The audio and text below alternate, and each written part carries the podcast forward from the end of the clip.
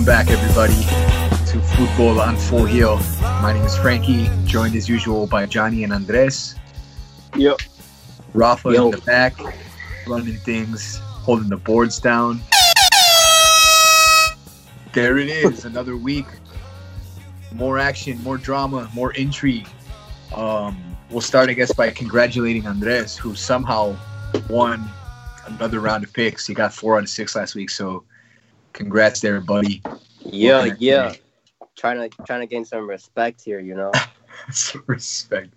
Well, you had a nice, a nice little run um, to start our post COVID episodes, and then Johnny had a nice run, and then me and Johnny tied last week, and now it looks like you won again. So congratulations.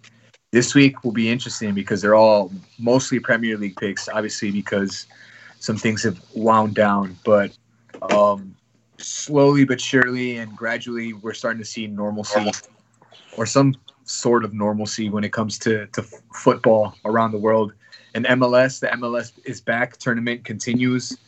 Um, LAFC without Carlos Vela uh, dropped LA Galaxy, who were without Chicharito. Um, it was a six to two match. It was crazy. Uh, LAFC absolutely destroyed uh, the Galaxy. Now Vela didn't play the didn't opt for the tournament, and then Chicharito got hurt in the last match before they played LAFC, so he's done for this tournament too, uh, with a calf injury. Um, the Fire, our local team, the the Fire, started the tournament well. They beat Seattle, the defending champions, two to one, and then this weekend they got shut out by 2-0 uh, to the Earthquakes, San Jose, the team run by Matias Almeyda, with uh, a couple of players that, that we're familiar with. Uh, your boy Fierro plays on that team. He had the an assist this weekend. Yeah. Um, interesting squad, San Jose there, but the Fire still with a chance to qualify for the next round. But um, looks like some of the bigger, big name teams are already missing out. Uh, Atlanta, the Galaxy. Um, it's interesting, interesting to Saunders? the play. Um, the Sounders are already into the next round, but they've been playing matches at 9 a.m. in the Florida Heat, and those matches have been significantly worse than the evening matches. Just an observation that I made. I feel like they score more uh, when they're playing in the evening instead of in the in the morning sun. Um, so I guess the other good news there is there haven't been any more positive tests since Nashville and Dallas dropped from the tournament. Um, so it looks like MLS for the most part without fans, um, and for the time being in Orlando will will continue into the second round of this tournament. Mexico had a similar tournament too. They had the Copa por Mexico tournament, and Cruz Azul finally lifted another trophy. Doesn't count for anything, so I'm not super pumped about it. But uh, they won. They beat Chivas two to one on a last minute goal. Um, so I think it's just I'm not taking a whole lot from it other than um, hopefully it's it's a good sign of things to come from Cruz Azul in the in the tournament starting at the end of the month um, as normal tournament play returns uh, in Mexico. Uh, Chivas, of course, just dropped a new away kit. Um, they had previously dropped the, the Puma home kit and it looked pretty nice, and now they dropped the the away one, um, which is like a third red, the middle part white, and then the other third like blue. Kind of looks like Yeah. one of those bottle rocket like popsicles used to get as a kid, right? But definitely interesting. Definitely contributes to the pattern, right, of, of Puma putting out some interesting designs like the uh, electric Electabuzz Dortmund kit. Um, we'll, we'll we'll have to wait and see what else they have in, in store. Uh, but yeah, football in Mexico will be back soon too, so keep an eye out for that. Uh, other places where football will take a break now for a second. Uh, Spain, uh, La Liga wrapped up this weekend, um, and actually it wrapped up towards the end of last week um, after we filmed our last episode. Uh, Real Madrid sealed the title with a match remaining after Barcelona lost to Osasuna on Thursday. Uh, Osasuna, one of the bottom dwellers of La Liga, and Barcelona, of course, lost two to one, despite a Lionel Messi free kick. Um, of course, Barcelona bounced back and won uh, their final match.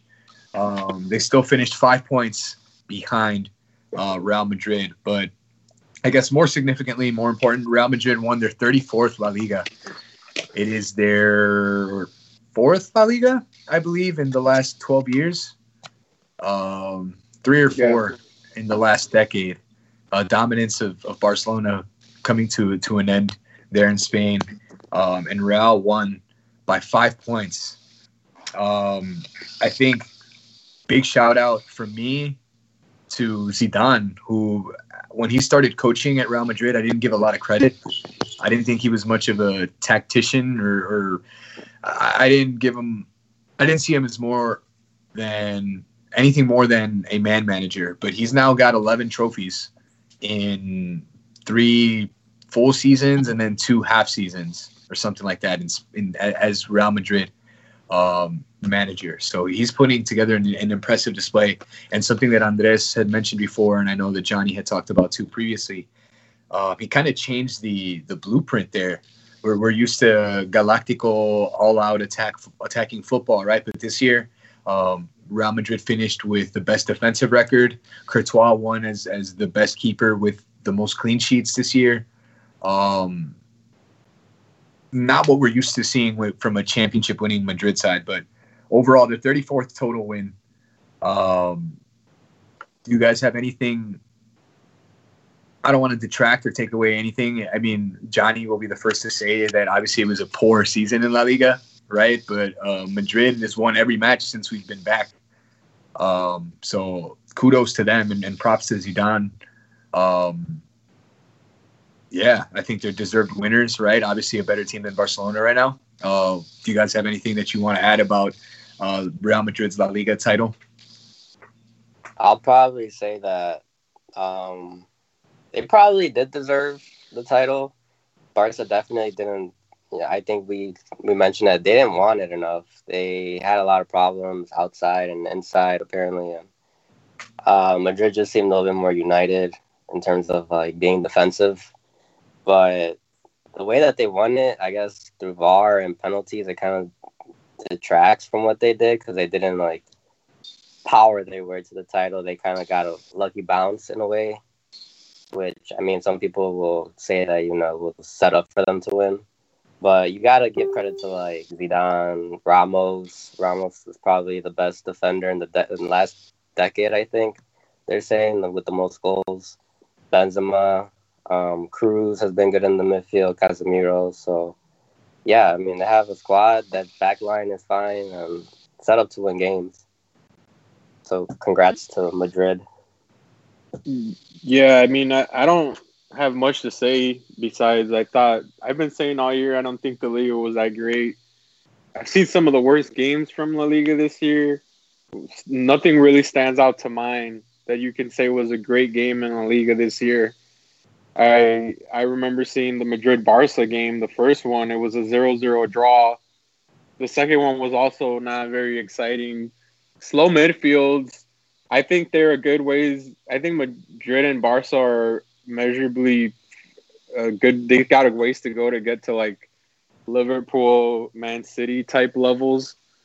Um, I I will credit Zidane. I think he showed a lot of technical or coaching uh, savviness. Whatever, whatever, I don't know what the word is, uh, uh, but he, yeah. yeah. If you really break it down, it was impressive that he he basically won La Liga without like without Bale, who only played 45 minutes all year, without Hazard, who was injured, and we want to we want to credit them with depth, but he made the most out of what he had with two young young young kids in Rodrygo and Vinicius and he pretty much made it through with with Benzema, Kroos, Ramos, and Courtois. I want to say, and that is impressive. I don't know. I really don't know what to say. Besides, I think even from the restart, they they showed really high fitness levels, and they just wanted it more than Barca.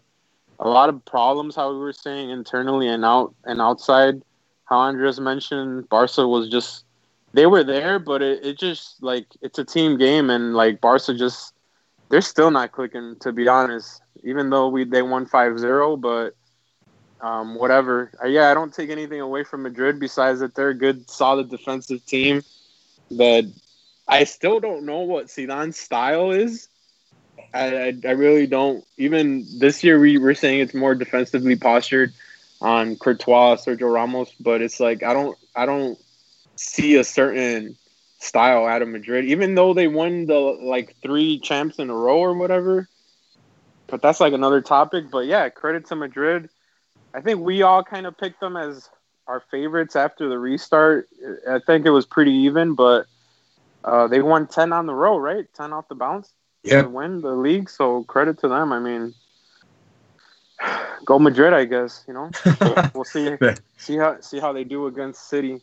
I love the the sigh before you said that. But uh, you guys bring up a couple of excellent points. Uh, I want to start with what Andres said. The, I mean, it was deservedly won, right? But you did mention there was controversy, right? Some some tinges of controversy and conspiracy, like the fact that they got a penalty late in the match in, I believe, like six or seven out of all of their matches um, since the restart, right? When they came back, Barcelona was up um, by four points, right, or two points. Barcelona had the lead. Barcelona was in first place when when the league restarted, um, and then they got the a lot of favorable refereeing calls, right? Um, even this weekend, we saw that uh, Luka Jovic hit a ball inside his box off the arm, uh, and what should have been a penalty for Leganes was ruled by VAR to not be a penalty. Um, so they were getting the benefit of all these calls, and then poor Leganes, had they got this penalty, probably would have stayed in in the division. Um, they ended up getting yeah. relegated after drawing Madrid uh, this weekend, two to two. Uh, so quick shout out to our boy El Vasco Aguirre, uh, who was coach yeah. of Leganes. No longer today it was announced he's he's leaving Leganes, but um, he came in in, in January and, and tried his, his damnest um, to save that club, and, and they were this close. They were a point behind uh, Celta Vigo and almost survived there. Um, but definitely, I think it's tinges of like controversy. Um, again, I don't want to say full blown out conspiracy, but the officiating and VAR certainly didn't. Um, it was terrible in, in, in La Liga since we came back, right? Which, like you said, it wasn't an impressive season um, at all in Spain, but that definitely made it worse. Um, well, it, it was it wasn't that bad before the restart. That's why yeah. it just raises more flags. How you're saying that it really didn't come into play until after the restart. But I mean, not to take from Madrid because Barca lost to a ten man Osasuna. Yeah.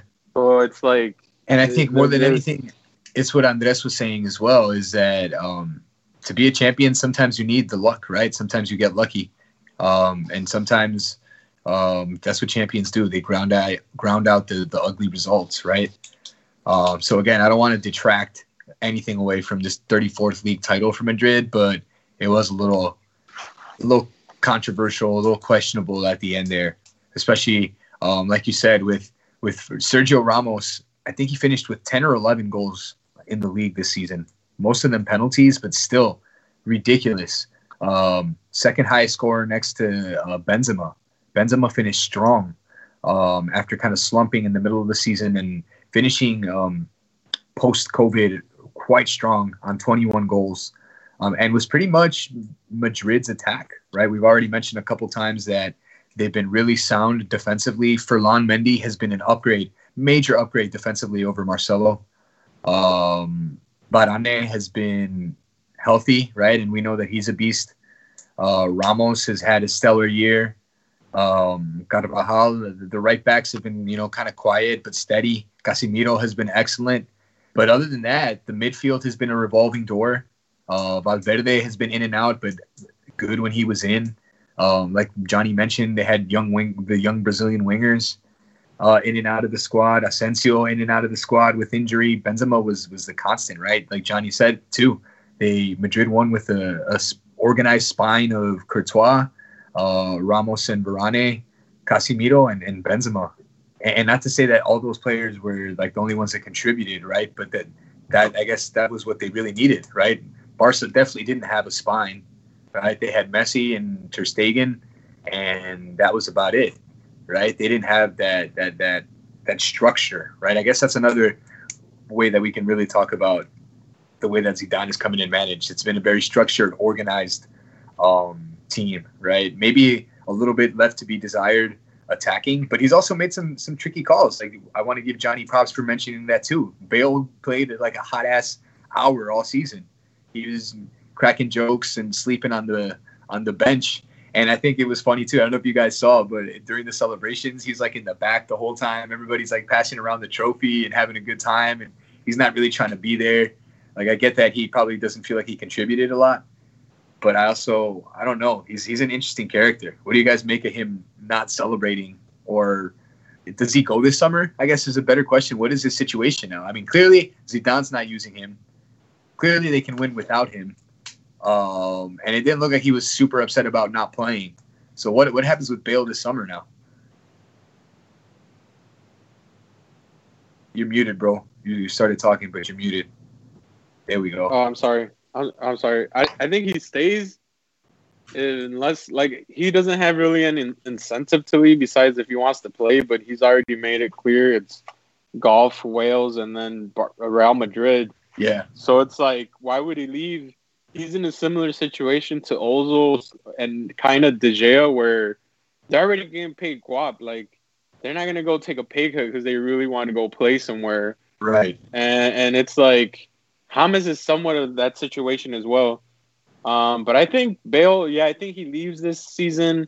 I really don't know where. I have I've heard China and I've heard like MLS, but I would like to think he still has a good three, four years in him of like high high of good years to play. What do you mean he's he's a beast? And but but yeah, I don't know. That's that's what I think he does. I don't know where he necessarily goes, but I think he has to leave. Are you cool with that, Andres? A player of his caliber and his quality just riding the bench and, and riding out the final two years of his contract and knowing he's getting paid really well. His agent came out and said he loves life in Madrid, so he doesn't see him going anywhere. How do you feel about that? I don't know. I mean, he's he's come up clutch when he had to when Ronaldo was there. It's not like he's a player that they lost money on. It was a great investment. I feel they won a lot of trophies with him. Uh, he's like in a similar situation as Ozil. You know, they just they're not playing because maybe the coach doesn't see anything in them, or they're just not in the plans. And with their wages, they're just like, you know, you can you can get paid and kind of hang out if you want. You're not really you're not really part of the team anymore. So I feel like him, Ozil are in the same situation. I don't know. It just depends on what whether they're gonna take a pay cut or you know they're gonna try to continue playing. Right. Um, I think one player who has shown that you know they might still give a damn is like Alexis Sanchez. You know he's making a ton of money and he's still showing that he wants to you know compete at a high level. So there's definitely when you compare players, you But- don't see that from But Bale. he left on loan, so it's like maybe Madrid will loan Bale, but they're probably still going to pay a bulk of that of that salary. Yeah, yeah, talk. I mean, he's also injured, so I don't know if I'm, how many teams are going to take him on, uh, or is injury prone. So he's getting older. Probably a good fit for you know a retirement league like MLS or China. yeah, well, Yeah, you you you bring up a good point though, Frankie, because Madrid doesn't want to sell him for anything less than they bought him, and they're not going to sell him to like a direct rival. So they're in a weird position where, say, they sell him on the low because he's going to get paid his money at another club. Now he's direct threat to Madrid, and you know, it's kind of it's kind of a weird situation. So it's like because this would be when they sell him, you know, two years left.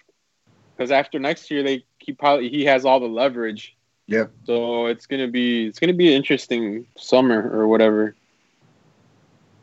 Yeah, no, definitely still a player with quality, and, and like Andres said, definitely a player who's come up clutch with them. So I think it's a shame to see him to see him conform to the fact that he's not going to play. Right? I, I mean, it sucks.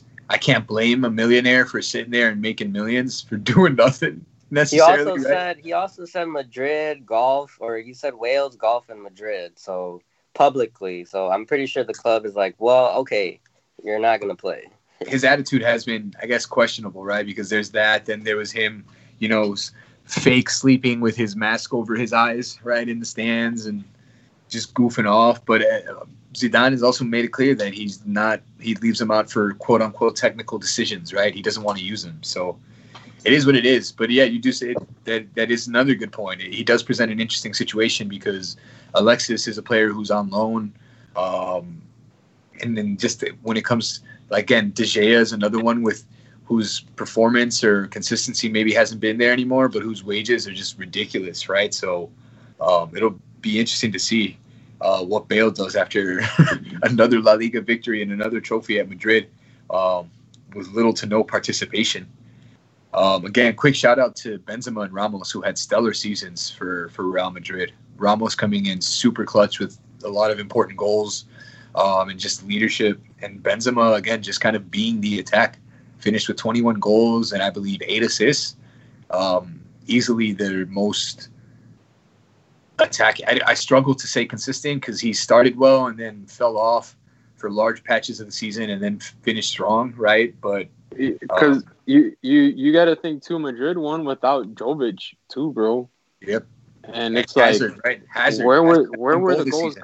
Yeah, where were the goals coming from? And it was honestly random midfielders, Sergio Ramos, Benzema, the random wingers, and it's just like it was crazy. I don't know. It was it was they they got the results, which is what champions do, you know. So, um, yeah, now crazy. Uh, to finish and kind of wrap up for La Liga season. Um, Messi finished or the last match uh, where they destroyed uh, Alaves five zero. He finished with two goals and an assist, bringing him to 25 goals for the season and 21 assists in La Liga. Um, incredible numbers 20 and 20 again, only the second person this century to do it since Thierry Henry. Um, and or yeah, second person to do it this century, and um, setting a La Liga record for most assists in a season. The the record was 20 yeah. by Xavi, um, and he broke it by one assist. Um, so I mean, what is there to say? What else is there to say about Messi? Right? You you can't. I don't feel like you can hold Barcelona's terrible season against him because clearly he he dragged them as far as he possibly could. Right, that's 50 goals pretty much that he contributed on uh, in La Liga. Um, well, you want to probably quote him, right? What did he come out to say after the loss? Yeah, he came out. He came out swinging after the loss, saying that they were weak um, and inconsistent, and that that the players knew right that um, it was going to be a lot of work, and that there was a lack of passion and and he, he spoke of uh, ganas, right? Garra, that the players didn't have that desire. So that says a lot from a player like Messi, who usually doesn't say a lot, right? This season, we've, we've seen him more and more um, come out and speak out uh, in the media and on social media. Um, and he was not happy. Um, which leads me to my final question on the, the Spanish teams. Um, how do you think this sets up for both Real and, and Barcelona in, the Champions League? right? Barcelona started to show maybe some promise under Setien with when he started tinkering with the diamond midfield and, and playing uh, Riqui Puig and, and uh, Ansu Fati more.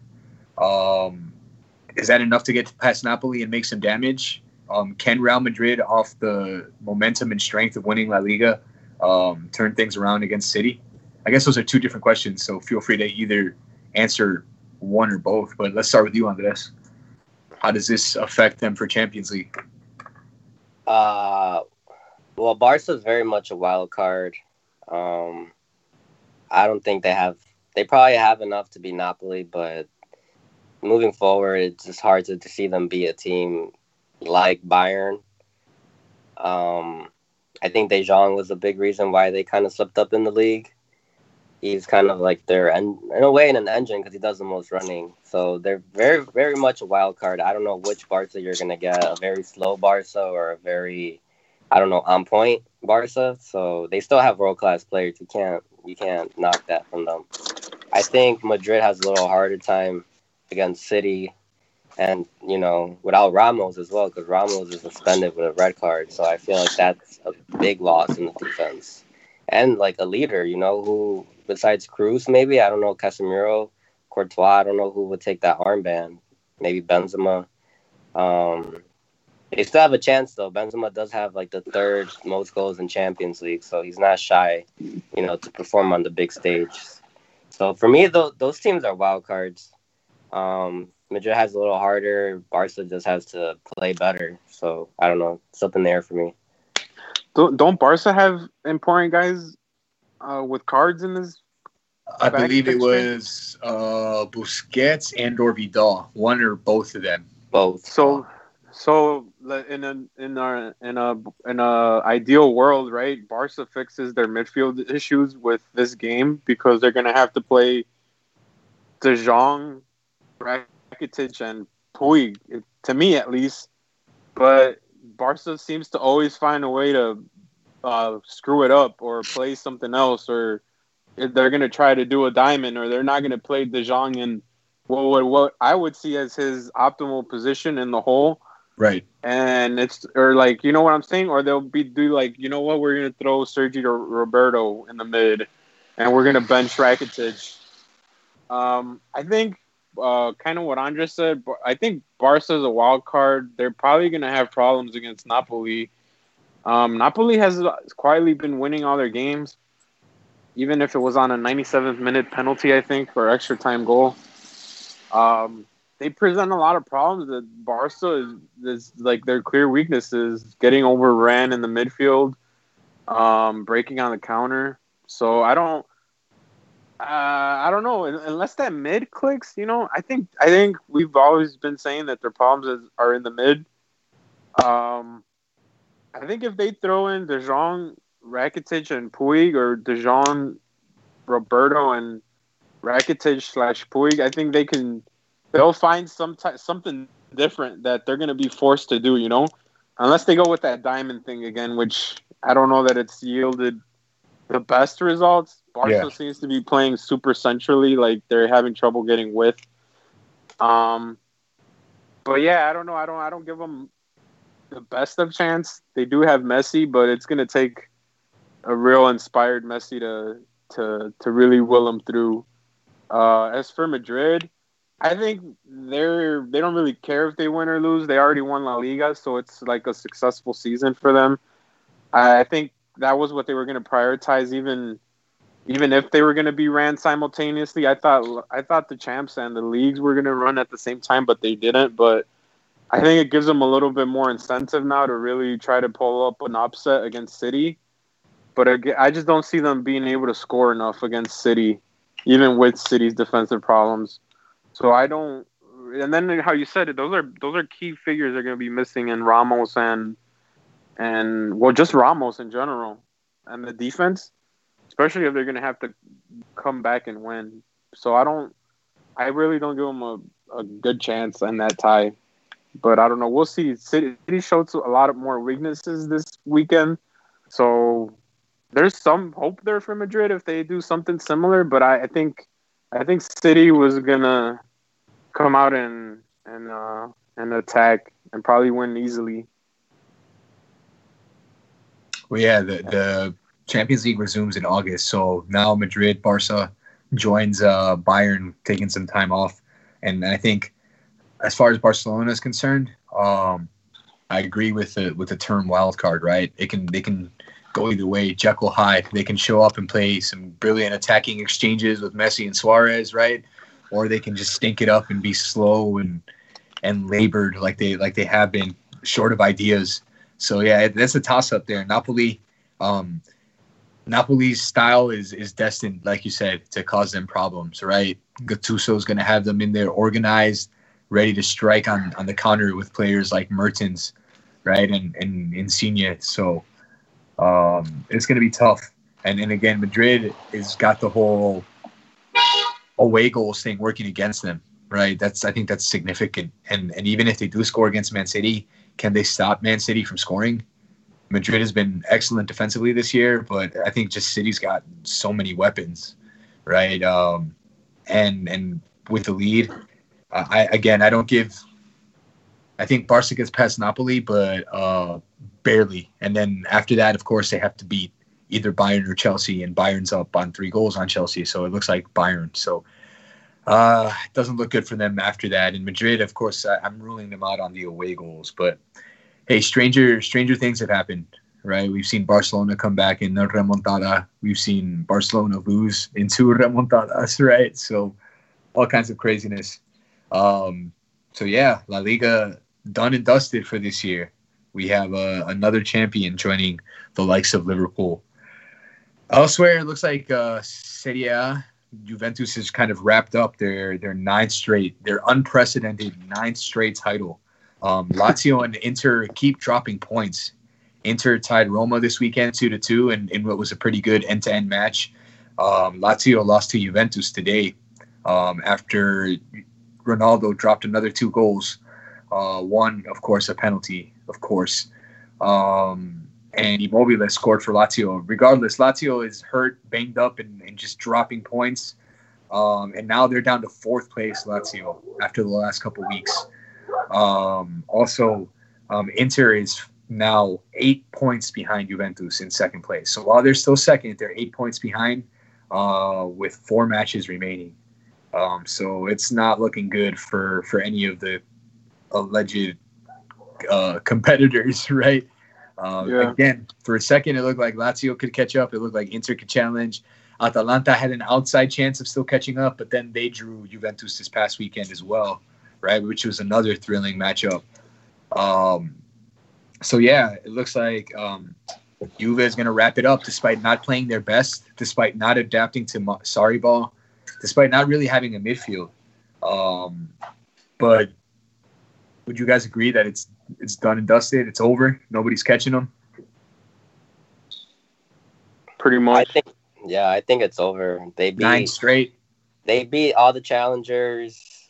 They took most points against some of their, you know, true contenders. Um, yeah, I mean, even with a bad system, even with Sarri, they still have enough talent to win games in Serie A. So I don't know. They're they're interesting team. They definitely had a lot of you know VAR penalties, but I think that's just how life is going to be now with football. A lot of VAR penalties, and we just got to get used to that on both ends of the field. So you have you know Ronaldo scoring penalties like it's a layup. So he credit to him, thirty goals. That's that's impressive for someone like him. He'll he'll definitely go down as a great goal scorer for scoring. I think 50 goals in all three different leagues, at yeah. least. So, and the fastest to 50 in Serie A. Um, yeah, I think I think that that seals it, and they're just gonna you know kind of prep for champions. Let's see how that goes. I think the interesting point we were talking about today was that Higuain was going to start, and Sarri was going to go with CR7, Higuain, and Costa. And I guess Higuain was injured or got injured during pr- the pregame. So they started Dybala, and it honestly looked like the best Juve today. But it also was against a weekend Lazio who was missing five starters. But um, there was a lot more intensity in their in their game today from Juve in terms of pressuring and marking everywhere and Dybala was just he was real sweet with the ball. Um, some of his dribbles are probably the best I've seen in a in a long time. He just be like orchestrating through the middle of the field. He they they were talking about how he's playing kind of how when he came onto the scene with Palermo, yeah. just right through the middle and kind of just um, causing a lot of problems. Um, CR7 played a little closer to to him today so he was kind of like right off or right like right by Dybala, and I think that worked a lot. That worked really well, and I think that's what they're gonna have to do moving forward. I think they need to leave Higuain on the bench and use him as a sub, and go with Dybala, Costa, and CR7. Um, Rabiot has found some type of form in that midfield. Ramsey played today; he looked healthy. Um, things are kind of turning around for Juve in terms of of of just playing better. But I think again, it, it kind of solidifies not my theory, but just the bigger teams have more players. They're playing every three days. Like the smaller teams, they just don't have enough depth to really compete like that. You know, Lazio's not going to have the same type of team every three days that they would do usually every week. You know, for the league right. instead of so it's like I think that really takes away from the run that uh, that a lot of those teams were making because like it was it's like how you said it was just like teams were just dropping points not because they wanted to but just like it was like it would be a big game for Juve coming up and right before their game it was like Lazio lost or Inter drew, and it was like there was never really a game where Juve really had to win. Remember, it got really close at one point, and then they still started dropping points. All the other Yep. teams, but yeah, kind of like Andra said, they have enough to win that league, and that's what they've done, and they've scored. And I think Dybala is there. He he's he's been playing really good, and I've really been liking what I've been seeing from him in terms of they let him be in the middle, and CR7 comes up a little closer. But um, but yeah, I mean, ninth in a row. That's kind of crazy. That means the nine, damn, nine in a row. So props A to whole you, man. Yeah, CR7. I don't know Man. what's more. I don't know what's more impressive that CR7 got 30 goals this season, or that there's another player in Serie A that reached 30 goals as well. Him and Immobile are tied for the Italian Golden Boot right now. Well, the, uh, it's, it's crazy because I think the Serie A people have the most goals. Like in terms of the top three, top five goal scorers, Yeah, they're like they're all in Serie A. Messi won the Pichichi in Spain with what 21 goals. 25. 25? He got Yeah. 25? Damn, he Yeah. snapped then. I thought it was 20. But um but yeah, that 30 goals, there's still what, four games? Yeah, there's still four matches left in Italy, so he can potentially uh, keep racking them up. 35. Yeah. I believe Higuain has the record, right? And it was like 36, 30. It was in the high 30s, the, the Serie A. Mm. So unlikely, but even maybe still attainable even for him, um, which would be, again, really impressive in, in, in a third uh, major competition. Um, do you think then that um, Juve is, is set uh, to make a run in the Champions League? I think since CR, CR7 joined two years ago, that's what the, the, the mark of success was always going to be, right? We know, like we said, like you guys have just said, that Juve's got what it takes no matter what to win in Italy, but they were always going to be judged on winning the champions. Um, do they have finally make a run at the champions and, and, and, and take it? They've been in the final twice in the in the last decade. Um, is this is this the year for them now? I I I'll go first if you want. I I I don't think so. But I think if they get City or Madrid, that's gonna be a hell of a of a semifinal. And I think they're I I like them more than Barca. I like them more than a lot of teams, and I think they're right there though. So it's it'll really be up to circum circumstances. But if they get if that that would be a juicy tie, Juventus uh Juventus City. Yeah, I would really like that.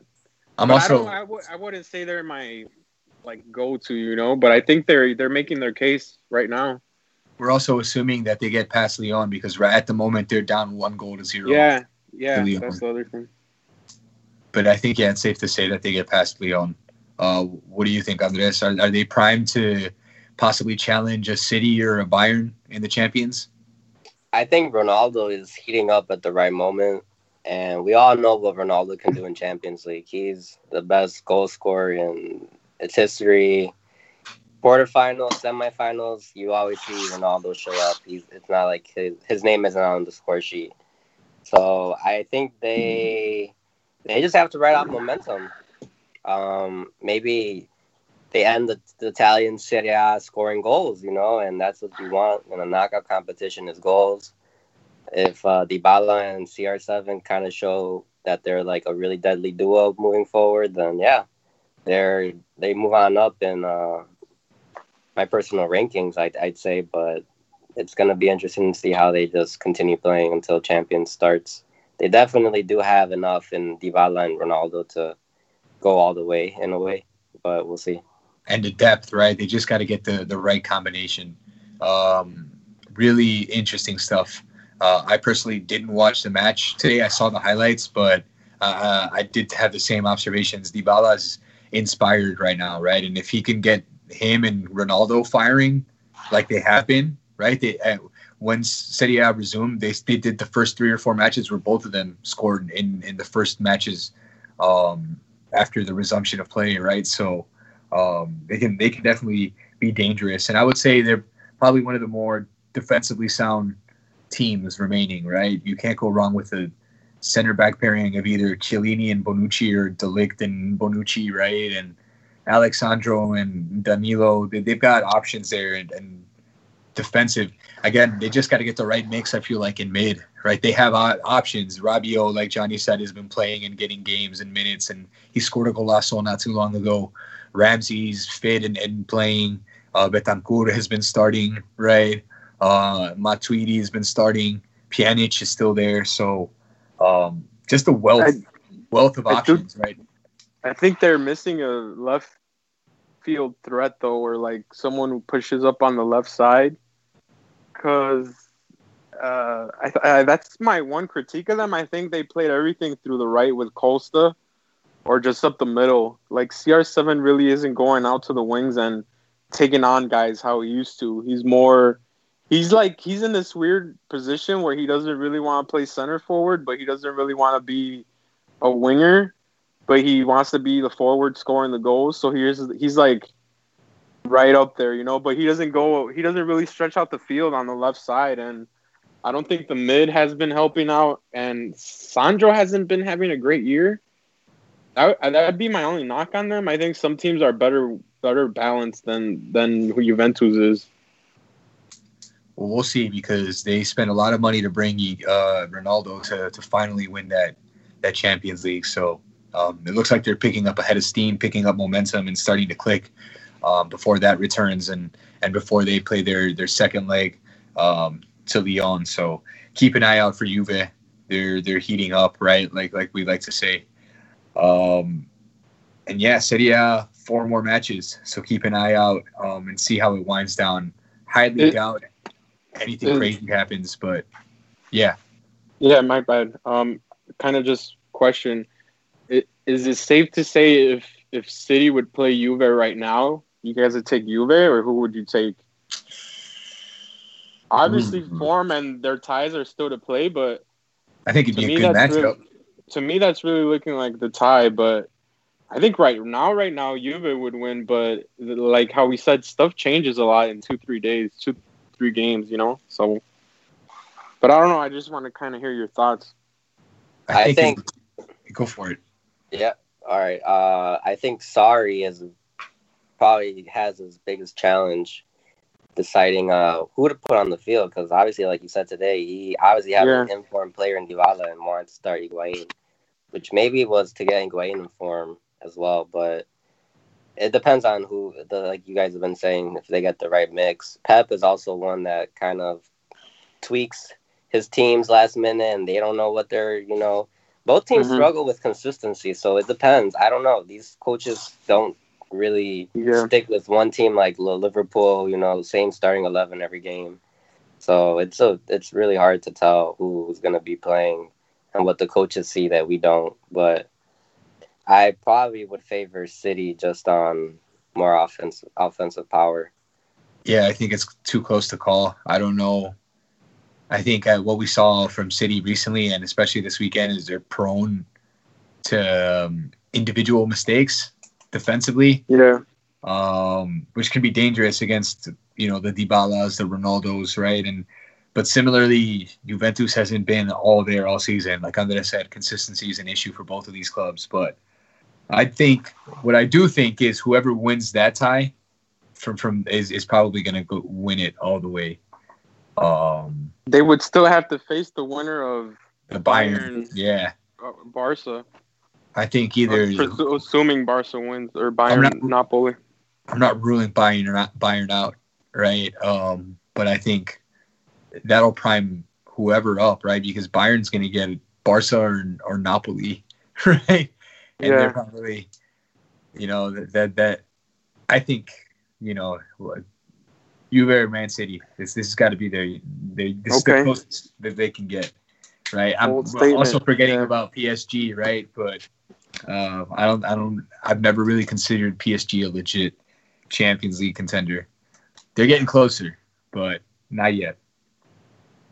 And then kind of fine, uh, finally to kind of wrap up today, we'll jump to to England this last week in England was interesting because we had FA Cup action as well as league action. So I'll start with the FA Cup. Um, Arsenal shocked City in a, in the first semifinal. um, on Saturday. It was 2-0 um, Arsenal. Uh, Pierre Emerick Aubameyang once again coming in clutch, proving to probably be Arsenal's most important player um, and scoring this 24th um, Premier League goal, scoring two and getting to 24 this season. Oh no, I'm sorry, that, that was for the FA FA Cup, so it doesn't matter. I, am doing wrong math, but either way, he scored two goals, which is clutch. Um, and yeah. City had no answers. They had a couple times where they came close. Sterling, in particular, wasted a few good opportunities.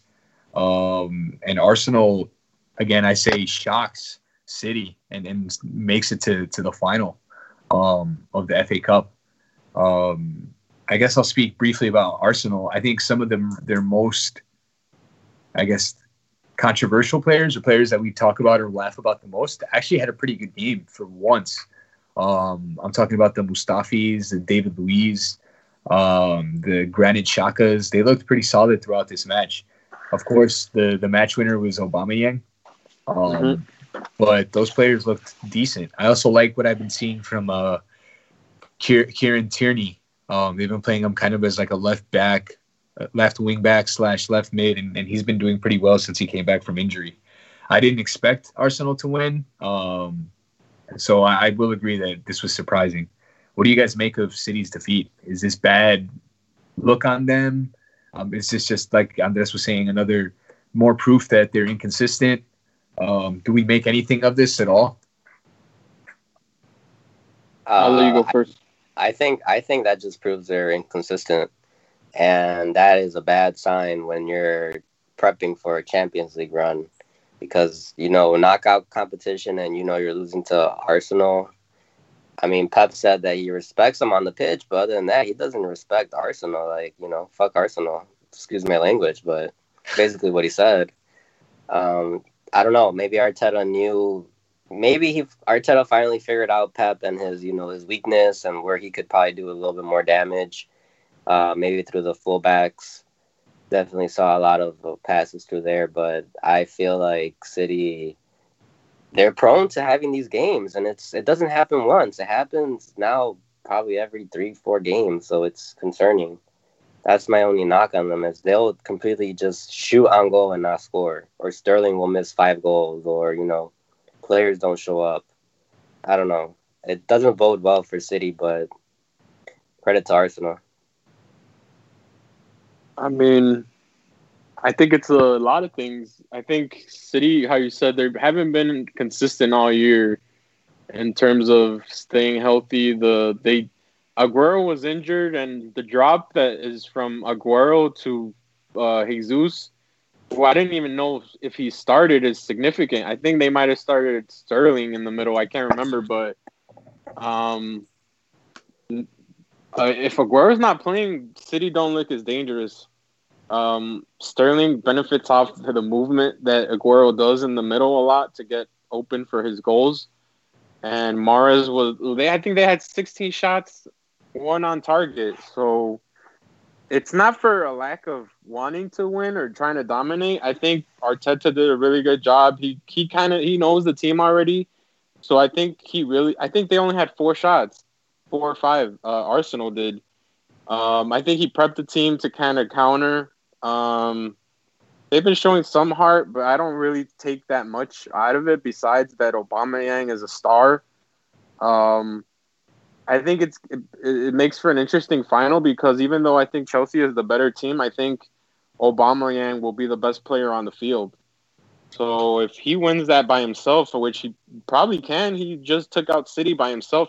I mean, like those plays, like those goals, not any player will make those. You know, that's on, that's like elite, especially off the first goal with the with the punta with the one touch. Yeah. yeah, and then the second one just pure blistering speed. Oh, which is my other point.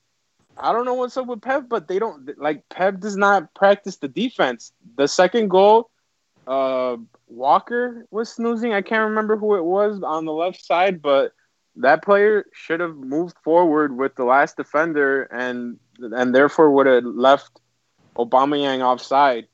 But Pep Pep keeps having this thing where I don't know if he thinks he doesn't need to practice defense or if he doesn't rate his freaking three hundred million dollar defense because he has a bunch of players that they bought, you know. But Yeah.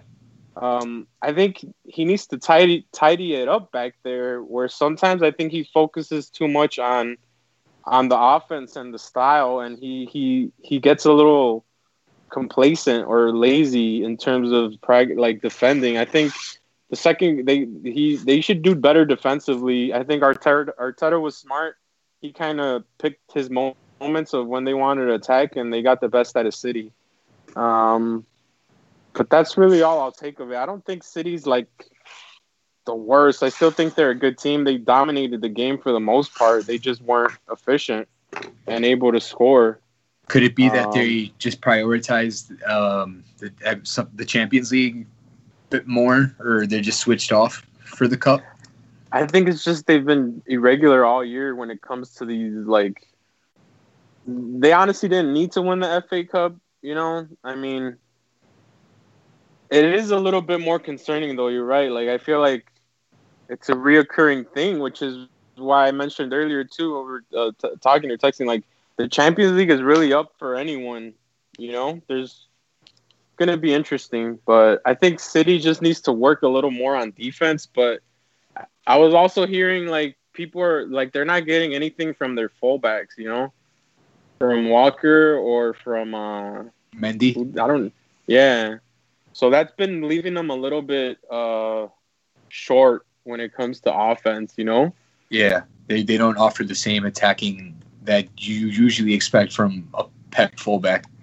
Um, and, And then- And then Pep got his subs wrong again this game. He, I think he took off Gundogan and Mahrez and threw in Phil Foden and and another mid, or I think he took off Silva, but it wasn't the subs that he needed to make. And I think I don't know. I think, think City is looking do they- I think they're just also a little fatigued from the high standards they have for themselves. You know, it's a lot of it's a lot of games they've been playing. I mean, really, like a three year stretch if you're like since Pep's been there, yeah, and they. I think uh, I read the stat that they've won eight out of eleven domestic trophies or something. I think Andres was saying it the other day, but um, that's what I think. I don't know. What do you think? I, I agree. I think it is part of their inconsistently, part of you know just their weaknesses this season, but also I I feel like uh, it may have something to do with this is the only competition Arsenal can win, right? I feel like um, Arteta knows this, and maybe the players is like a pride thing, right? They know they're not going to win the Premier League. They they're not alive in any other European competition. This is it for them because they're probably not even going to qualify for for Europa right now. It's not looking like they're going to qualify for for for Europe. Um, so I think it was a little bit of urgency on the Arsenal players' part too, right? Knowing that um, that they that this is it. This is the one thing they can win. And and let's not forget, Arsenal's got a nice little run in the FA Cup in, in modern times. They've won the cup uh, two or three times in recent history. I know Arteta won it. Um, I know he lifted the FA Cup as a captain. I think it was either in 2014 or 2015. But I believe there was at least two two seasons in a row where Arsenal won the FA Cup. So it's definitely a, a competition that they're used to winning, and definitely the only thing that they were getting close to to to calling a success for for this year. So I definitely think that contributes as well. Um, so I think both are factors, right? In the other semifinal, Chelsea and Manchester United played each other for the fourth time this season, twice in the league, uh, once in I want to say the League Cup, right, or in another competition, um, and now they're playing in the they played in the FA Cup again. Um, this time, Chelsea finally came out victorious on the fourth attempt. Um, they beat United this season um, three to one, um, and it wasn't even really that close. United didn't show up to play really. Um, they scored late um, after the after Chelsea had already scored three goals, and I think the biggest headline or the biggest thing to read into this game wasn't just that United was kind of lackluster. You kind of expected it. They had gone what 18 matches undefeated, right? Um, so at some point they were going to lose. Some point they were going to run out of steam. But I think the biggest thing to note about United was David De Gea. This is the highest paid goalkeeper in the world right now. Um, recently signed to an extension um, a year ago by United in 2019. and he was at fault for at least two of the goals. Some say all three, um, but definitely two of the goals. Um, he he had some errors um, that definitely helped Chelsea win this match. Um, so, what do you, do you guys? Is this on De Gea mostly? Um, or, or what else are you reading into it? Was it finally United was due for a bad match? Um, is this a sign of concern for them going into um, you know the the run in this weekend to, to qualify for for Champions League? Um, what are you what are your thoughts on De Gea and United um, just going down uh, the way they did to Chelsea? Let's start with you, Andres. Uh, as a player, um, I feel like De Gea or well, De Gea definitely set the tone with his blunder for that for that match. I feel like maybe the second goal he could have saved, as Solskjaer was saying in his interview. Uh, when you when when you know when you have someone in the back that you can't trust, it makes things a little bit harder. Chelsea definitely showed a little bit more than United. Uh, the the starting lineup wasn't what they're used to, you know, going with. It was kind of different team with Ighalo coming in and Fred playing. Um, yeah, so it wasn't it wasn't a, a game that was comfortable for United from the start. I I don't know. They have Europa League still to go for, so they definitely have a lot on their plate. I don't think a FA Cup is really their priority, like Arsenal, like you mentioned.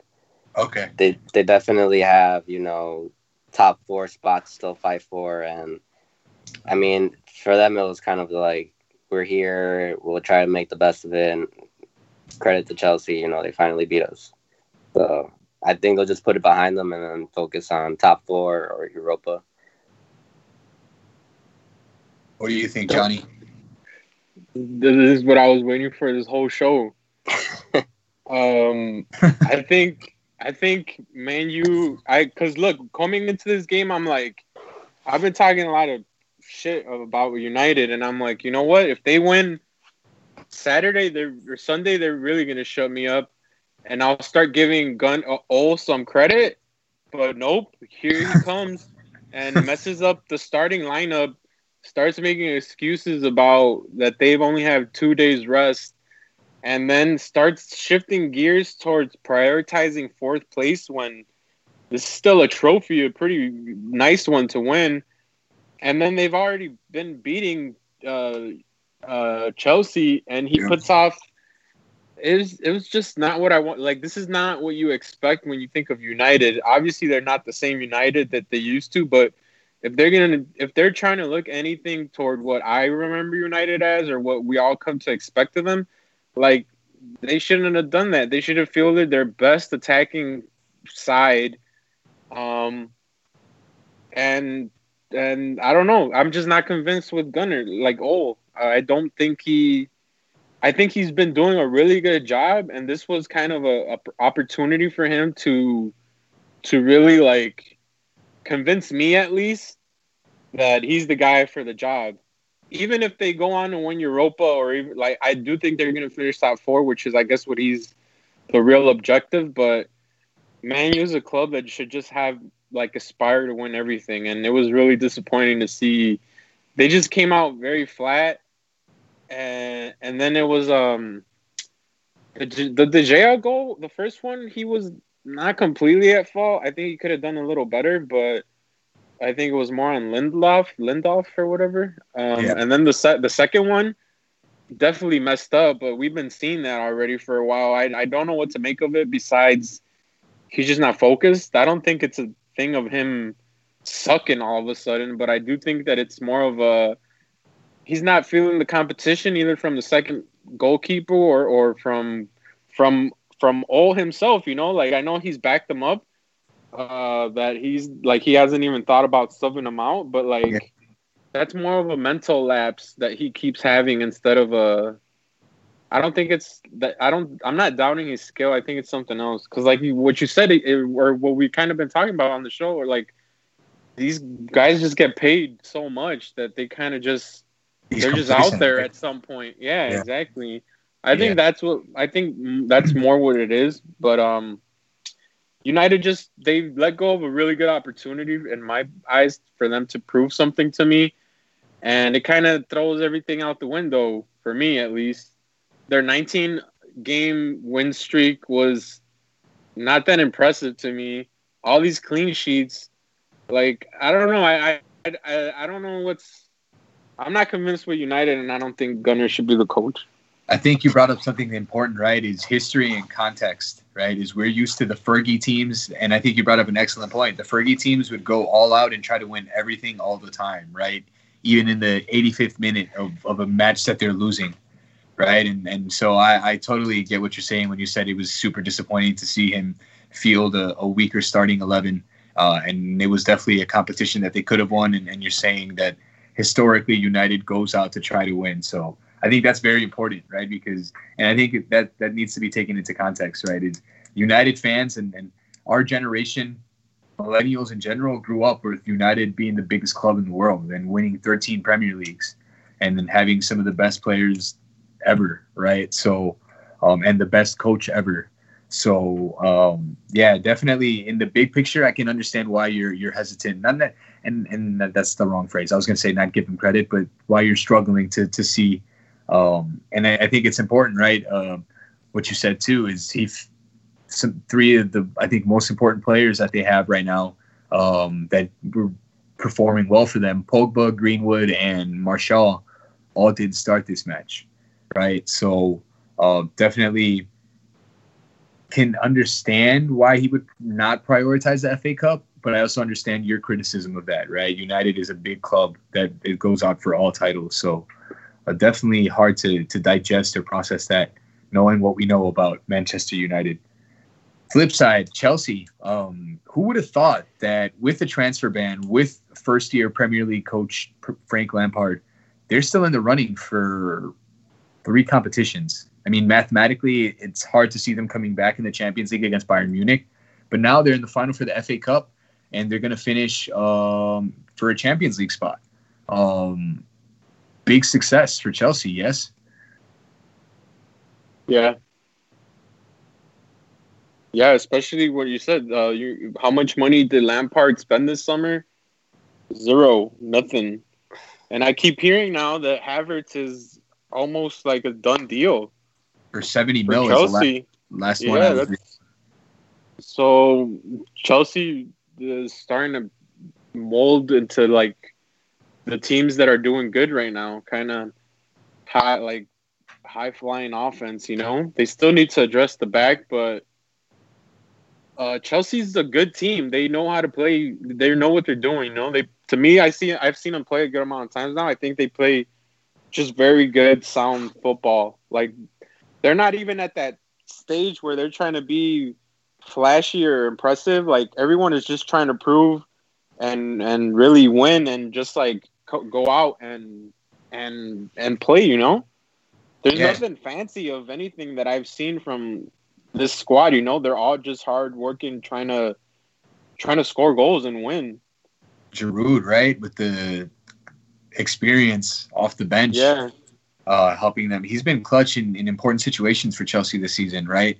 Uh, we saw the stat earlier where we debated uh, the importance of Christian Pulisic, right, who's got what nine goals and eight assists or something like that so far this Yeah. season in, in his first season in Chelsea, right? We uh, the numbers for Mason Mount are pretty good as well, right? Who we're saying maybe competes with Pulisic for minutes and, and position, right? But yeah, contributions from young players that you didn't expect, considering right the transfer ban and considering that there was there's a Lampard's first year. Um, so I mean, even if they lose the FA Cup final, I think it's still a big success for Lampard and, and for Chelsea in general. Um, and next year they're looking like they're probably the biggest threat, I think, to the uh, Liverpool Man City domination. Right, we're talking Werner and Ziyech added to this attacking threat. Um, Giroud is coming back to offer some experience and, and, and goals off the bench. Um, Pulisic is going to be in his second season. Hudson-Odoi should be a little bit more healthy, right? If he sticks around. Um, well, they got time- the money. Yeah, they got the money to spend, and they got, and they're probably going to sell two I or three they, of these guys. they need defense, but uh, Chelsea has just had a great season, um, and I think now uh, I would pick them to win the FA Cup over Arsenal. What do you guys think? I think um, Giroud has been to the FA Cup five times, or he has been. I don't think he has been. So he's going to definitely offer a lot of leadership up top. Arteta is doing a great job with Arsenal and, you know, kind of giving them belief that they are on the right path. Uh, history is kind of on Arsenal side. So I'm to take Arsenal. I just think, like Johnny said, Aubameyang probably a little more clinical. And Chelsea, at times, they tend to shut off. They're not always, you know, high gear, high flying. They took advantage of a sleepy, very, you know, error prone Manchester United. And I don't think if Arsenal show up as a cohesive unit, they, they should probably win this game, is what I think. Oof, Yeah, I don't know. I, I, I, or go ahead. We'll make our picks like official picks as as it gets closer Yeah. because I believe it's on August first. But uh, I, I'm picking Chelsea. Andres is picking Arsenal. What about you? I think it's even match. I think what I said earlier. I think Aubameyang is the best player on the field. So I think it. I think he can really probably win it by himself. Not to discredit the whole team or whatever, but if if if I can definitely see him scoring and Arsenal just having to pay the man and build around him. You know, um, I don't know if this is because it's like what it's like what we say. This is what happens in football. Uh, Arsenal beat the top two teams in England two weeks back to back, and all of a sudden we're like, man, they're they're great, you know, or they're they're gonna be they're gonna be good. Like I think Arsenal more than anything is at least showing signs of of Arteta like being the guy. Like he he's the guy, you know, and that's the thing that I don't get from all from Gunnar at United. I feel like he's proving he's every game he's trying to prove or try to keep his job, whereas Arteta is like he's really instilling something in the players, and I don't know, but I I, I think it's pretty even. I am leaning toward Chelsea though. Um, Uh, I I, do have one criticism for this uh, United Solskjaer argument that you're saying, though. I feel like you can definitely see a difference in how United attack with go with uh, Gunnar Solskjaer. They're kind of a little bit more faster, fluid. Not always, but they are get, they are getting there. And this is only a couple games since the full team has been playing, so I think Arteta is just kind of like your Klopp, um, Pep figure where you know players look up to him, whereas Solskjaer probably isn't that figure for United. But I mean Lampard as well. I mean these players kind of look up to great players of the the club's history, like Solskjaer, the treble team, Lampard, greatest scoring midfielder. You know, um, so I feel like it, they kind of take an embodiment of what they how they played, and that's how they field their teams. So maybe Solskjaer doesn't really man manage everyone, just kind of tells everyone this is how we're gonna play fluid attacking soccer, and this is this is what shows. But he's not really like you know the the Klopp figure that we're used to seeing in other clubs.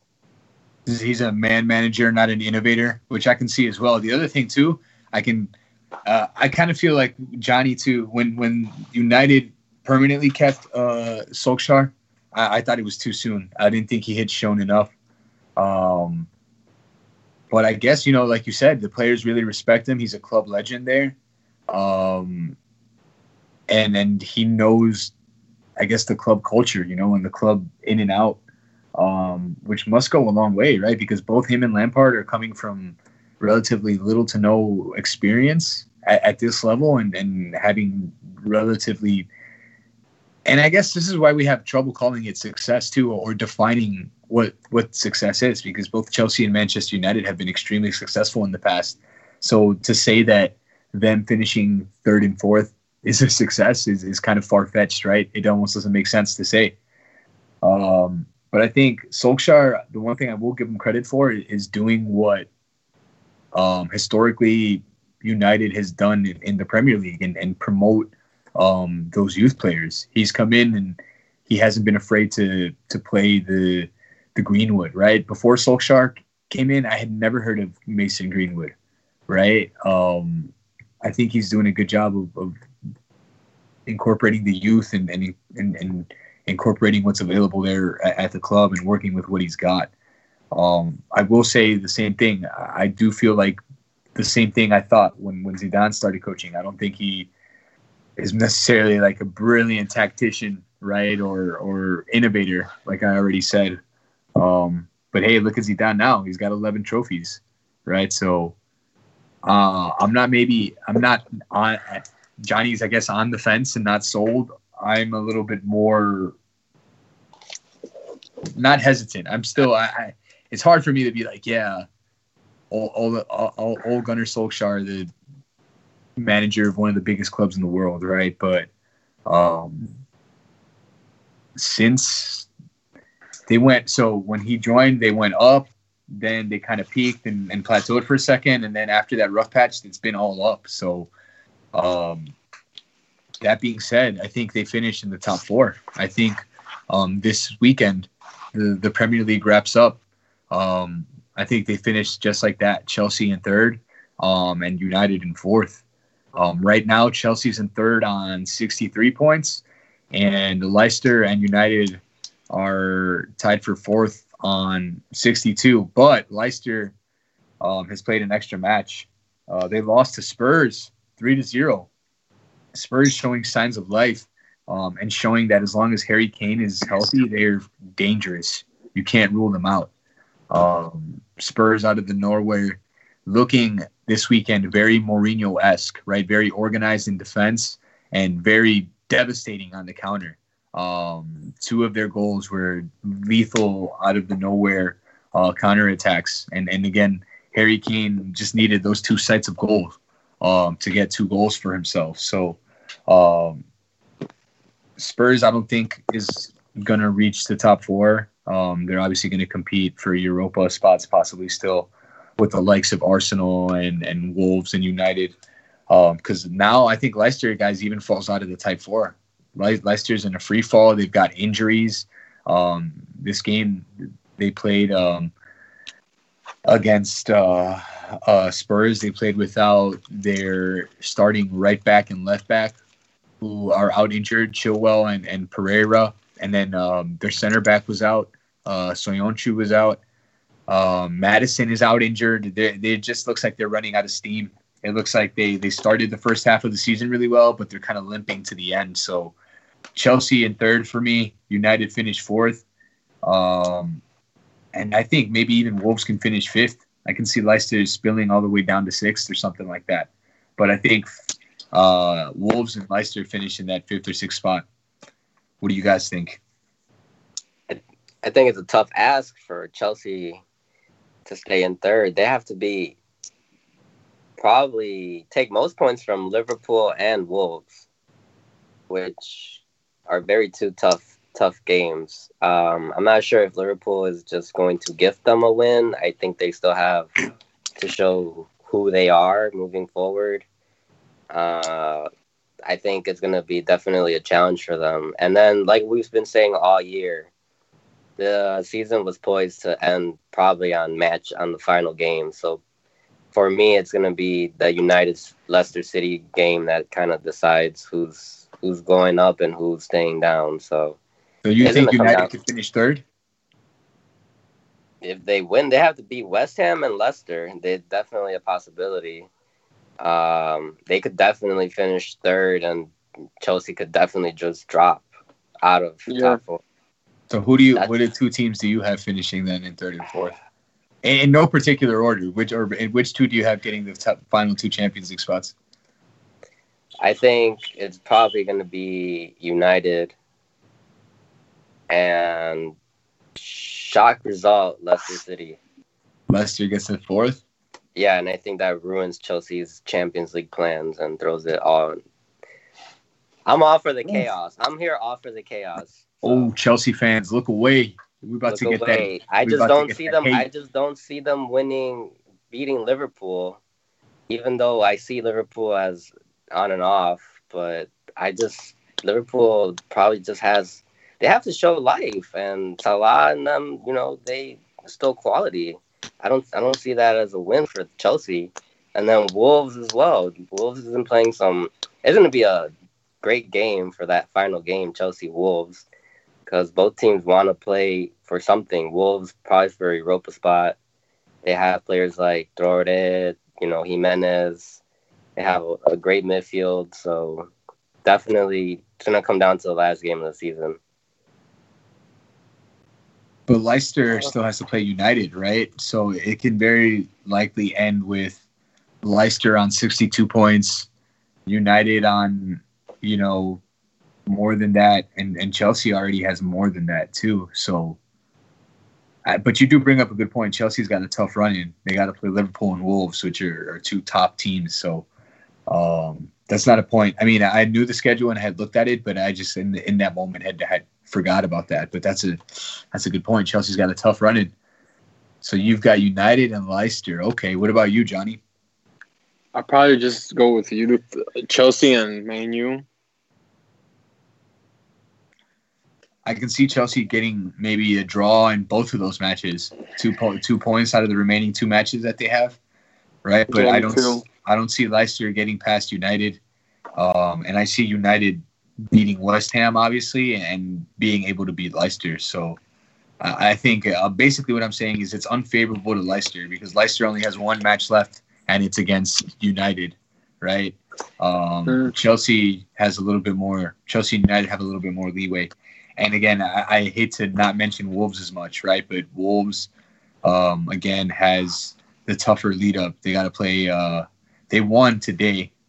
Um, again, um, Wolves. But all is not lost for Wolves. They can still win Europa League and make a top four. So I can see them, you know, kind of feeling they, bad. They have the harder draw. But they have a hard draw, yeah, in Europa. So they have a lot, a longer road, a harder road to get a top four if they miss out. But definitely for them, they want they want a European competition, so they're gonna play for it, you know. So you don't see Leicester falling out though of the Champions League spots? I don't know how they're still in fourth place. They've given us really no reason why they should be there, but out of you know, out of nothing, they pull out a win against Sheffield, and all of a sudden they're still back, you know, on fourth place. We'll see. We'll see how they do in the last game. When's the last time anybody was this excited for third and fourth place? Right, only in the Premier League yeah. where we we've known the champion, but it's going to come down to the last day. Um, who's going to uh, who's going to get those Champions League spots, which are so crucial. So again, if you've now if if you've if you've never watched the Premier League or if you've been snoozing on it recently or since the restart, this weekend is, is when to watch it because there's going to be a lot of drama um, as far as determining those crucial European spots. So uh, we'll definitely be making our picks for that because Mm, some teams in England have two matches. Um, they all have definitely at least one, and everybody plays the final match on Sunday. So Sunday will be the day to be on NBCSN, folks. Um, one other um, thing, uh, or just sorry, miscellaneous things to kind of wrap up um, this week's show before we make some picks. Um, another quick shout out to Messi. I know we mentioned that he had 25 goals and 21 assists and, and broke the assist record for La Liga, but he also is now the seven time Pichichi in La Liga. For those of you who don't know what the Pichichi is, it's the golden boot for Spain, the highest scorer. He's now won it seven times. Um, I mean, he spent his whole career in Spain, but uh, the legendary Telmo Zarra had six. Um, I know one of my favorite players, Hugo Sanchez. They called him El Penta Pichichi because he won it five times. Messi has now won the Golden Boot for Spain five times now, or seven times now. Um, so just to kind of add to to the myth of the man there. Um, so shout out to him for that. Also, quick shout out to Leeds United. Leeds United, a historic club in England. Uh, a lot of people don't know this, but Leeds is huge. Um, it's one of the bigger clubs in, in England. A lot of people support Leeds. Um, they're coming back to the Premier League um, after at least a decade in the lower divisions. Um, Marcelo Bielsa, El Loco, Um, Yeah. Has been their coach for the last two years and, and has managed to bring them back up to the Premier League. So I have no real personal attachment or stake in Leeds United, but I'm happy to see them back in, in the top division. Um, when we were young, they were even in the Champions League. Um, you know, in 04, 05, they had players like Rio Ferdinand and Harry Kewell. Um, and I think other other big names that played there at, at United before they they went down to the lower division. So shout out to Bielsa, shout out to Leeds United, um, and, and it's good to see them again.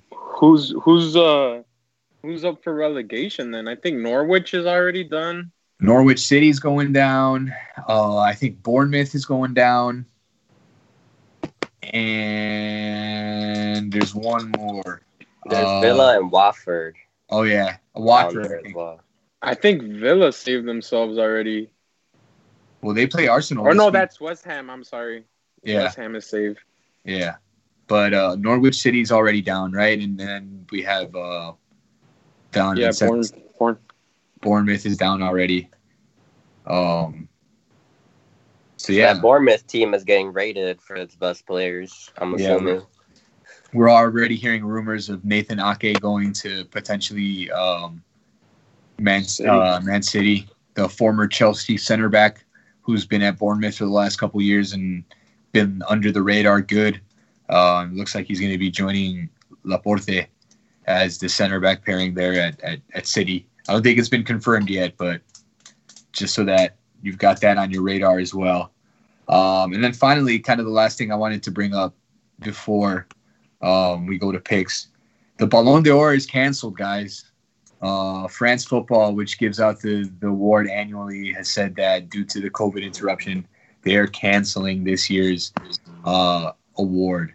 So I think we can all agree that Robert Lewandowski is getting shafted, right? He was going to win it. He should have won it, and now he won't. Ramos, Messi, Benzema, you know, all these players that could have won it, yeah. And I mean, I can understand why, because so many leagues canceled or the French league canceled, and you know, you really can't compare players when they don't, they didn't finish their season. Um, feels weird not to have an individual award, but at the same time, it's been a weird season with the restart and um, the pandemic, so it's definitely not it's hard to pick a winner. You probably have to go based off um you know personal stats instead of kind of like their importance to the team and their run in champions.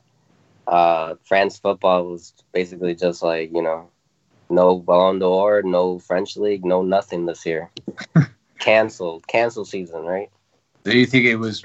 Uh, there was a couple candidates for it. You don't think it was Lewandowski? Uh, I very much think it was Lewandowski. I mean, a lot of people probably believe him, believe it because he's probably been the best striker all year. Uh, Messi definitely up there as well. Um, people have like uh, Virgil and Benzema and Ramos. I think CR7's got to be in that conversation too, considering the 30 goals and another title, right? Messi didn't win a title, but those numbers are ridiculous. So I think he's got to be in the conversation. And Lewandowski could very potentially win a treble, and his goal scoring numbers are are off the charts. So I think any of those three um, would have been decent. I would have given it to any of those three, but I think Lewandowski this season would have been the most deserving, honestly. Yeah, he had like ten goals in Champions League group stages already, so that he was on pace, you know, to have a really high scoring campaign as well. Man, yeah, it would- fifty goals.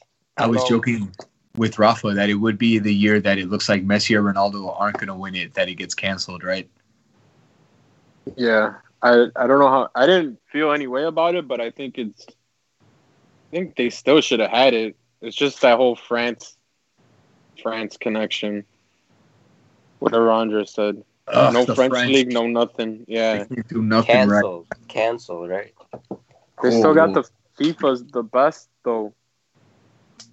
Yeah, they can still do. Yeah, they still have the the FIFA award. So I guess that'll be the the big one to watch for this year, right? Yeah. Because I think the this last couple years they've been the same, right? Messi won the Ballon d'Or and won the best, right? Um, I, I think they had been favoring Real Madrid to be honest. CR7, but but we'll we'll we'll get to that when it comes, I guess. But ideally, if yeah, ideally, Lewandowski would has been the best player, I think, or goal scorer, won the league. Messi has that against him that he hasn't won the league. But say he wins the champions, and then all of a sudden you're like, that's the best player. Yeah, no. Uh, again, it would have been a kind of a toss up. I agree. Um, one last shout out, I guess. Um, man, I just had it and I forgot it off the top of my head. I had I thought of a shout out, didn't write it down. To a and now- player? and now I forgot it. Crap. Oh no, I- I might have been something else. I can't even remember anymore. Uh, but yeah, I guess we'll go straight into to the picks uh, for this week. They're mostly, uh, I mean, at this point, there's only Premier League matches and Serie A matches, so it's four Premier League matches and, and two Italian League matches for for this week. So, um, here we go. Um, United versus West Ham on Wednesday, the 22nd at noon on NBCSN. Who you guys got? I got United. Yeah. Samies. United. I got United as well. I think I they think- bounce back from this this first loss in a while. Yeah, it's better to get the loss out now than in the league. So, you know, you could probably pick the same starting 11 with, you know, Mason Greenwood, Pogba, Fernandes, etc., Martial, Rashford. Against an al- against an already saved West Ham who has nothing to play for. Yeah, That's what Gunnar really Solskjaer rested players for. there you go. That's another good point, right? Is okay if you're going to prioritize. What are you really prioritizing? That's an excellent point. Um, moving on, Liverpool versus Chelsea. Andres has already stated that this could be huge um, in the run-in. Uh, this is also on Wednesday, the 22nd, immediately after United versus West Ham at 2:15. Who do you guys got, Liverpool or Chelsea? Man, don't fail me now, but I got Liverpool. And every time I go Liverpool, they tend to draw or lose. And I'm just like, wow. When I don't shit on them, they fucking win. But yeah, I think that I think they have enough to win. Still Liverpool. I mean, how can you go against them? Who do you got, Johnny? I mean, I don't know. I I do I, I want to say draw, but uh, I don't know. I I'll go Chelsea. I think Liverpool don't even care anymore. They're like, oh, but they they is this the game they would lift the trophy at? No, Oh, then yeah, I'll definitely go with Chelsea. Damn. I'm gonna go draw just because I feel like Liverpool is switched off, um, and Chelsea um, feels the heat. Right, they feel those teams right behind them, right there, that could potentially finish in those spots. So, um, I think, I mean, again, Liverpool is switched off, but it's still Liverpool. They're still the champions. So, um, I'm prepared for like a one-one. Um, so I'll go with the draw. Uh, then we jump to the final day of the season on Sunday. Everybody playing on Sunday uh, Leicester versus United. Who you guys got? This is at 10 a.m. That's the other thing that's irking about the last day of the season is everybody plays at the same time. Um, so all of these Premier League matches on Sunday will be on at the same time, 10 a.m. on NBCSN. Uh, Leicester versus United. Who's it going to be? I'll go draw.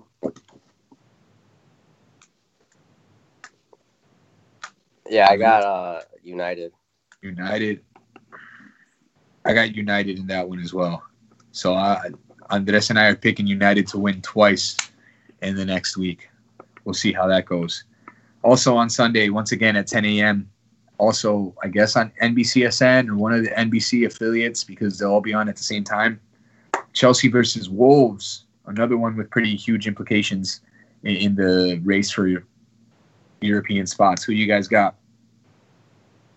I got a draw for that game. I'm pretty I'm pretty much sticking with Chelsea, you know, crashing out. Except I don't know if the way I called it leads to a Chelsea crashing out scenario, Yeah, I don't think it does from what you said. Right? Or maybe it does. No, because you picked. Yeah, it does because you picked Liverpool, and you picked United. Yeah. So that Yeah. means Chelsea lose points, and yes, you are true. You are on brand. You are staying consistent. Okay. So yeah, then I got the draw. What about you, I'll Johnny? take I'll take Wolves. Ooh, I think Chelsea loses, but it doesn't matter because United will draw, and Chelsea will beat Liverpool. But I want to say that I think it was a shame Wolves didn't have more players, enough depth. But I'll say it again too. I think Wolves should have six more points than they have currently, and United should have six less points than they have currently. Because I feel like a lot of calls went against Wolves' way. I just off the top, uh, the the Liverpool game when that called that goal offside, uh, that would have been three points against, and they would have beat Liverpool, been the first team to beat them. But um, I got Wolves. Jimenez scores again, again. He's been scoring literally every game, and his last goal was a golazo. Um, and then yeah, the half volley. I'm gonna actually. I agree with a lot of what you're saying. I think Wolves will have a strong showing. I just think Chelsea can score as well. So I'm gonna go with Andres on on this one and, and pick the draw because I think both teams will come out pretty strong. And yeah, shout out Jimenez having a great season, all time high scoring Mexican in the Premier League now, and high scoring uh, forward for for Wolves. Um, not just forward player in the Premier League. Nobody scored more goals in the Premier League for Wolves than Raul Jimenez now has. So that's awesome. Now, guys, we switch gears to the Italian league, Serie A. Um, on Wednesday, 722, that's July 22nd at 245 on ESPN Plus, we have Inter versus Fiorentina. Fiorentina hasn't been the best lately, but they're a historic club in Italy. Um, and Inter's in second place, and they need to to make up some ground, um, especially during this match if they want to catch Juve at all. Who do you guys got? You got Inter bouncing back after a draw? I got Inter winning, yeah. yeah, me too. Conte called out Eriksen for being too nice. Um, I think he showed some life there. Alexis Sanchez is playing well. Oh yeah, that's that's one. I, I remember my two shout outs now. Quick shout out to Alexis Sanchez, who, in since the return, has been involved in at least seven goals, right? Or he's got something crazy like seven assists um, since the return of Serie A. Um, looks like once he finally got some rest, he came back like a different player. Because I think Alexis's biggest problem was that for years he was just playing constantly. He was carrying Arsenal for a while. Then he played in back-to-back summer tournaments for Chile. Then to United, he was burnt out. You know, so I think the, Yeah. the Corona pandemic finally gave him a chance to charge those batteries, and, and it looks like it. Because yeah, he's been looking inspired. Um, so shout out to him. Uh, doubt he stays with United, but shout out to what he's been doing right now. I think he helps Inter uh, keep some hope there. Uh, which is funny. We all picked Inter again, and last week we all picked Inter, and they and they tied. So we'll see if it pays off this week.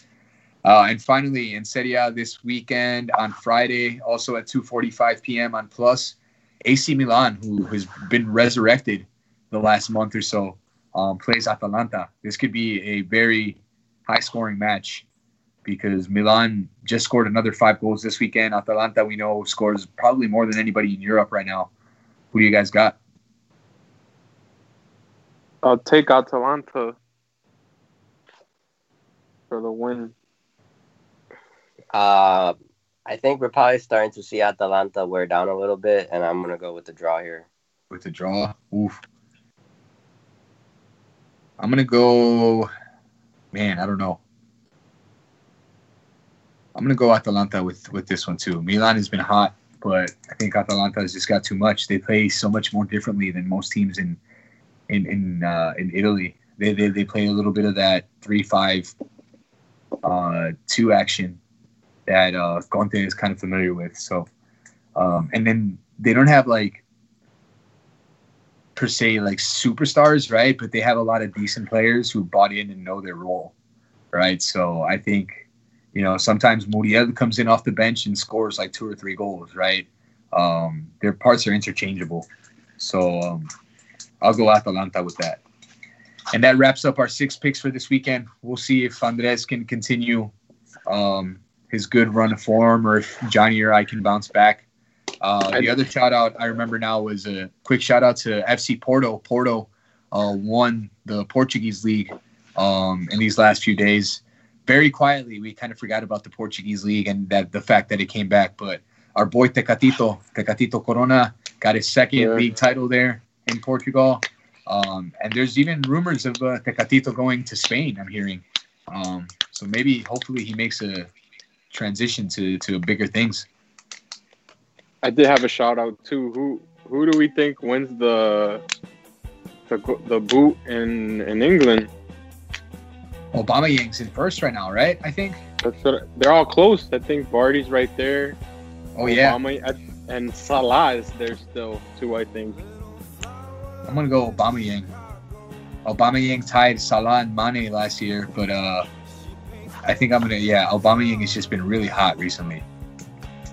So they're gonna they they play Liverpool though. So we'll see. And then they I don't know who their last game of the season is against. For Arsenal.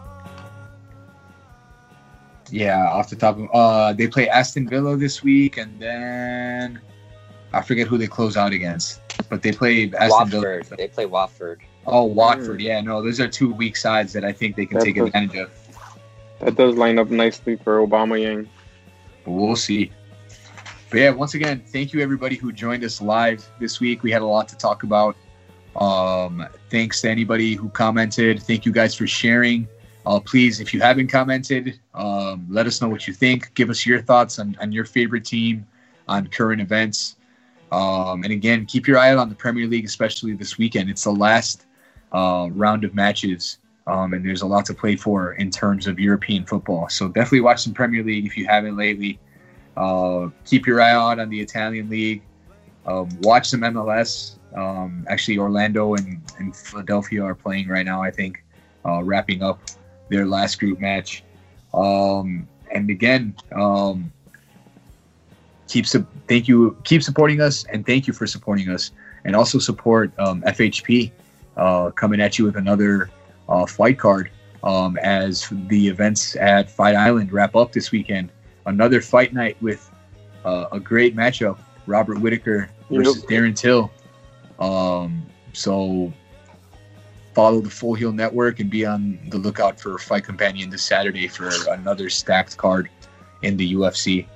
Um, so yeah, for Johnny, Andres, Rafa, and myself, thanks again. Hit the subscribe, hit the like. We'll see y'all next Monday um, or on Saturday if you're into UFC. Peace out, y'all.